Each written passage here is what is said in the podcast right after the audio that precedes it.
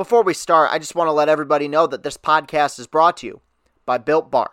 Go to builtbar.com and use the promo code LOCKED ON, and you'll get $10 off your next order. Use promo code LOCKED ON for $10 off at builtbar.com. What is up, everybody? Welcome into Locked On Tigers. I am your host, Chris Castellani. It is Tuesday, September 1st, 2020. Time has both gone incredibly slow and remarkably fast here in 2020. We're already in September. Wake me up when September ends. Today, with no Tigers game being played last night, we're going to talk about some of the ripple effects of the trade deadline, uh, what teams maybe won, what were some moves that intrigued me. You know, with, shows like this, I just kind of talk about whatever and goings on throughout Major League Baseball that intrigued me. We are uh, technically in the home stretch. We are in the home stretch. Even if uh, it was a 162 game season, we'd be in the home stretch.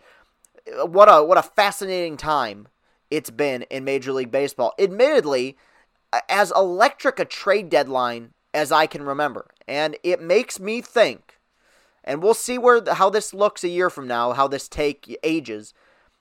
I'm starting to believe that this 16 team playoff idea might end up being something that they stick with. People love trade talk. People love that dynamic. They love the hot stove. And I think Rob Manfred sees that. And I think you have all these teams in a 60 game season, but even it would happen in a 162 game season as well, who are under the belief that they can make a push. Teams, and I'll talk about them, but teams like the Blue Jays, you know, who and in nor, under normal circumstances would probably be more likely sellers than they would be buyers making some moves, acquiring three starting pitchers over the last couple days because they believe that they can fight for a playoff spot. I think this is something that might end up working for the MLB. Now, I'm against it. I, I like the playoff format the way it is. And once again, conversation for another day. But I, I think this format is enticing a lot of people. I think it's getting a lot of fringe fans more into the game because they believe that their team actually has a shot at making some sort of move into the postseason. But before I get into all of that, I'm going to start with the Tigers. This is, of course, Locked On Tigers. It's not Locked On Baseball. You can find that somewhere else. You want Tigers news, you come to Uncle Chris. Tigers did make one move right under the wire yesterday. I mean, uh, it was over the wire. The the the trade deadline had ended.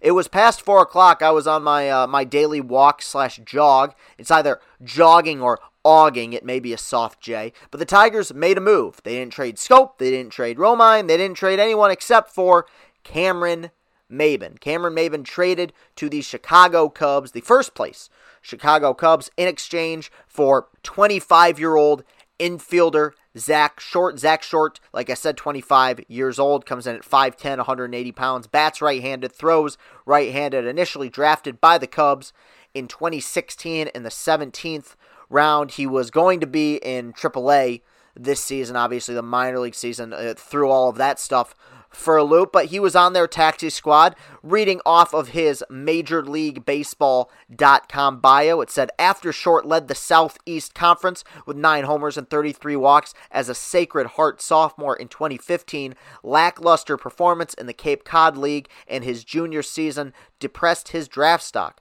After signing for 80,000 as a 17th rounder in 2016, he regained his power and steadily advanced through the system. He began 2019 in AAA and was poised to make his big league debut later in the year, but an errant pitch broke his left hand in April, sidelining him for 10 weeks and hampering him afterward. Short made up for some of that lost time in the Arizona Fall League and was added to the Cubs' 40 man roster in November, though they traded him to the Tigers for Cameron Maybin at the 2020 deadline. That, of course, happened yesterday. Short has surprising power for his size thanks to quick hands and an aggressive approach in which he tries to pull and left everything with his right handed swing. He will need to shorten his stroke, develop more consistency, and make adjustments to catch up to fastballs in the zone. While he doesn't hit for average, he does work deep in counts and draw a lot of walks, fueling healthy on base percentages.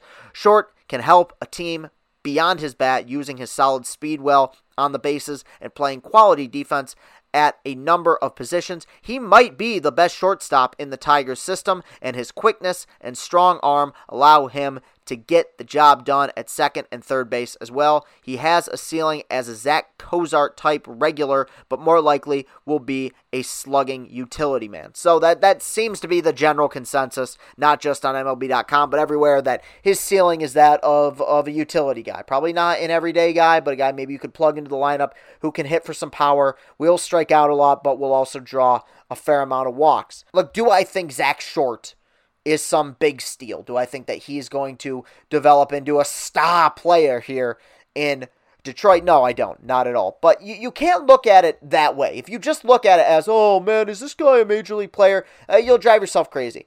You have to evaluate everything based on where the market is at, based on the circumstances surrounding the season, and based on what players of Cameron Maybin's caliber uh, typically Uh, go for in terms of trades. And to me, I would view this, and I'm not saying the guy's going to develop into anything. I would view this as a mild win for Al Avila. Like, no, I don't think Zach Short will amount to much, but you are trading Cameron Maybin, a 30 something aging outfielder who, who's a good player. I like Cameron Maybin. You know, he's, he's grown up a whole lot.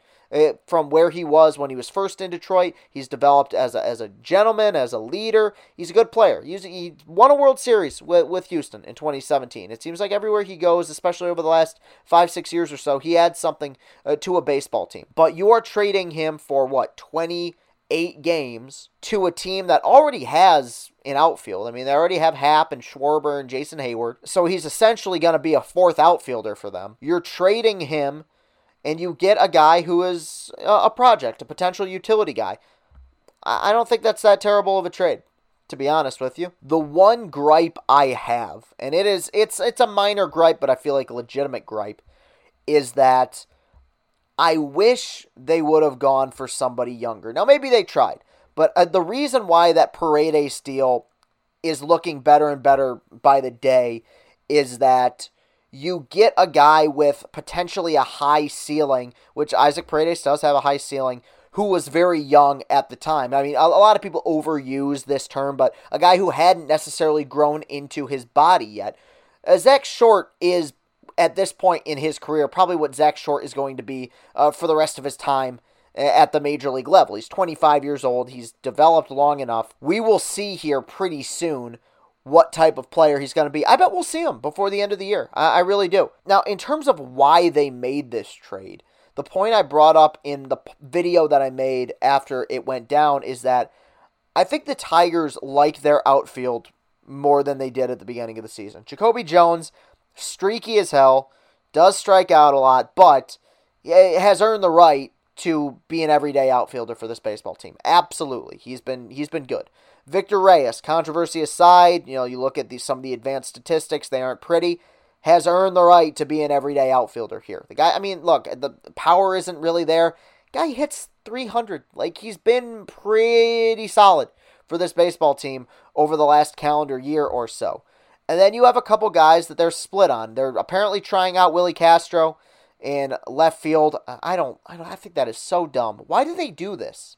Why do they like doing that so much? They just love taking guys who have a set position and moving them all around the diamond. I don't get it. Maybe it's because the Dodgers do it and it's worked for them. The Detroit Tigers are not the Los Angeles Dodgers. You have Christin Stewart, who I I'm I'm close to giving up on. I'm not there yet, but Christin Stewart, like early next year, if he's not showing it, he's gonna get DFA'd. Like he's just not looking like a major league ball player. And then you have probably Travis Demeritte, who will get called up here pretty soon. And I think they still believe in Daz Cameron and they still believe in Derek Hill. So that's uh, becoming a fairly crowded outfielder. And of all the guys that you could have potentially moved, you weren't going to move Jones, you weren't going to move Reyes. Uh, no one would take Stewart, and you're not going to move any of the young guys like Cameron or Hill. So it made sense to move Cameron Maybin. I wish him the best, and it would not shock me in the slightest if uh, they end up re signing him. I think he likes playing in Detroit. He wants to be here. I think he wants to finish his career in Detroit. That's just a hunch. He still, I think, has, has, has a few productive years left in him. Okay, so that will do it for segment one. When I come back, I am going to talk about some other goings on throughout Major League Baseball, mainly the trade that went down between the, the Padres and the Indians, Mike Clevinger going to San Diego for a plethora of prospects. We'll be right back. To an early morning breakfast burrito, to a 12 pack of beers while you watch the game, sometimes you just need what you need delivered fast, and that's where Postmates comes in. If you're like me, you probably start thinking about what to eat for dinner while you're eating lunch. I love food, and that's why I love using Postmates. They deliver food from every restaurant I can think of right to my door. But Postmates doesn't just deliver burgers and sushi. They actually make my life easier with grocery delivery and whatever I can think of delivery too. Convenience stores, clothing stores, you name it. So no more trips to the store, no more late night food runs. I don't even have to worry about where to grab lunch anymore. Just download Postmates on iOS or Android, find your favorites, and get anything you want delivered within the hour. And for a limited time, Postmates is giving our listeners $100 of free delivery credit for your first seven days. To start your free deliveries, download the app and use the code LOCKED ON. That's code LOCKED ON for $100 of free delivery credit with no minimum purchase for your first seven days when you download the Postmates app. Anything you need, anytime you need it, Postmate it.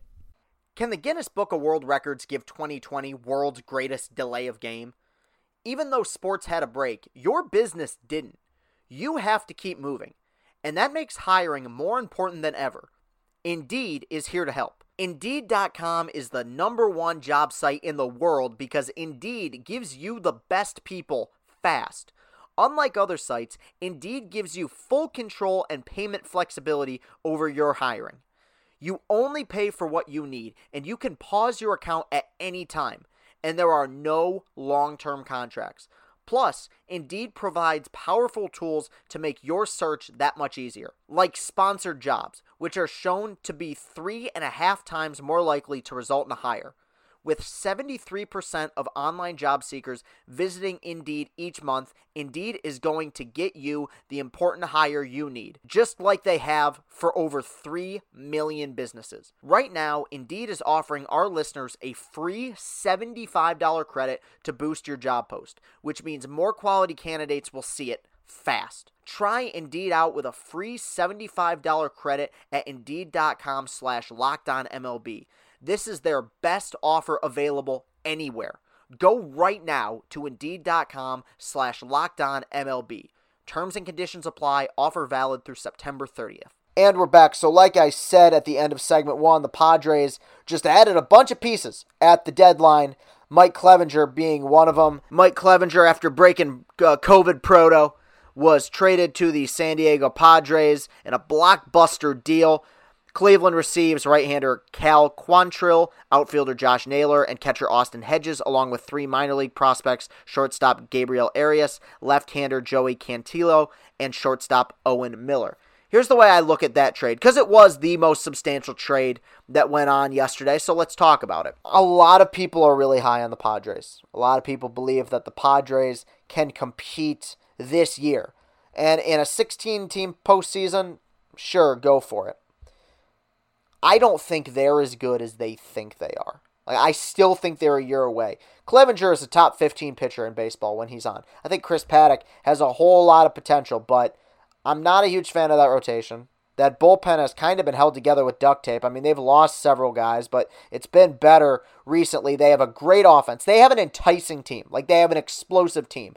But to me, they're like somewhere in between what the White Sox are now and what the White Sox were at the end of last season, which is a team that is very capable of competing, but not the best team in their own division and not to me a legitimate World Series contender, even with the moves they made. But as far as the Indians, how they look with this deal, Look, I, I don't have any problem with them dealing Clevinger. The fact is, the Indians develop starting pitching so well. They develop talent so well. Like, I always bring up starting pitching, but they've developed some really solid position players over the years. Kipnis, Lindor, J Ram, Michael Brantley. Take your pick. I mean, they've done a really great job of developing young talent. They have already a very good starting staff. Uh, that remains unchanged. Plesac will be back here in a little bit. I think he'll be making a start in the next day or so. And ultimately, I think this trade will age well for them because they develop talent really well. I think all the guys that they got, a majority of them, uh, will probably end up being solid major league ball players based on uh, what the Indians have done with young talent in the past. I have no reason to believe that they won't turn out to be. solid players. What does surprise me, though, is that the Indians are a first place baseball team. The Indians have not won a World Series in 80 something years. I it might even be over 90 at this point. And in a 60 game season where weird stuff can happen and you have what was, you know, a, a, lockdown rotation, obviously losing Clevinger, you know, hurts that status, but still a very good rotation with the best pitcher in the American League right now in Shane Bieber. To me, their 2020 roster is worse today than it was before they traded Clevinger. And for a team that was tied for first, that is not only strange, that's really rare. How rare is it that a first place team actually gets worse at the deadline? And I had, and I love my Cleveland Indians fans. I love the the people in my feed, the, all the all the Indians people. I think they're they're wonderful. But their argument seemed to be that well, there was an upgrade because Naylor is going to take Greg Allen's job, and that's an upgrade in the outfield. Maybe you're also forgetting the fact you traded away a top 15 pitcher. Like, if you think that Naylor is going to get you over the top and win you a division or a World Series, you are sorely mistaken. The White Sox have two All Stars in their outfield right now, in Luis Robert and Eloy Jimenez, and you think that losing Greg Allen, addition by subtraction essentially, that's going to get you over the top? Dude, no way. Uh, I would say I, I wouldn't call them one of the losers of the deadline because to me, a, a, bad trade for a team is a trade that doesn't have the potential to age well. Like when the Tigers traded JD Martinez for Dawel Lugo, you knew none of these guys were going to produce, none of these guys were going to be major league ball players. It wasn't a good trade at the time. And it hasn't aged well as a trade. I'm sure these guys will end up being solid major league players, but I don't think you did enough right now to bolster your roster. And I, I look at the way the standings are right now, I think the Chicago White Sox still have the, the best team in the AL Central, and I will feel that way until proven otherwise. Last year at the deadline, I thought the Indians had the best team, and I was proven wrong. The Twins went on to win that division fairly easily. Real quick, and boy oh boy, I almost forgot about this. The Tigers do play a game tonight, a, a game at Miller Park. Miller 740 game against the Brewers. I'm just going to preview the pitching matchup here real quick. I've talked about Michael Fulmer enough, and, and Josh Lindblom's numbers are terrible. So Josh Lindblom comes in 1 and 2 record, 6.31 ERA. Lindblom ranks 7th in Major League Baseball with 12.62 strikeouts per 9 innings, and he will face a Tigers team with the MLB's highest strikeout rate. The right-hander seeks his first win since August 6th. And then you have Michael Fulmer, 0 and 0 record, 8.79 ERA. Fulmer will make his sixth start back from Tommy John surgery, likely another three inning stint as he tries to get his mid 90s fastball, sinker, and slider back in line. He gave up two runs on three hits to the Cubs on Wednesday. I would expect some runs in this game. You have two pitchers with elevated ERAs. You have Michael Fulmer, who, even if he pitches fairly well, will only give you three innings. Not much to discuss. I think I covered enough when talking about the deadline and the trades that were made, especially the trade that the Tigers made yesterday. So I'll be right back here tomorrow talking about uh, what will be tonight's game between the Tigers and the Brewers. You can follow me on Twitter at Castellani2014. That's at C A S T E L L A N I 2014. You can follow this show on Twitter at Locked On Tigers. And while you're at it, go to Apple Podcasts, go to iTunes, leave a positive review of this show. It would be much, much appreciated. And you can subscribe to my YouTube channel as well. When you go to my personal Twitter account, you will find the link to my YouTube page. Please subscribe there. We are over a thousand. And with movie theaters apparently uh, reopening in Michigan here pretty soon, I am very excited to get back to the multiplex and see some uh, some big time films on the silver screen. So that will do it for today's show. Thank you very much for listening. Have a great rest of your day and go Tigers.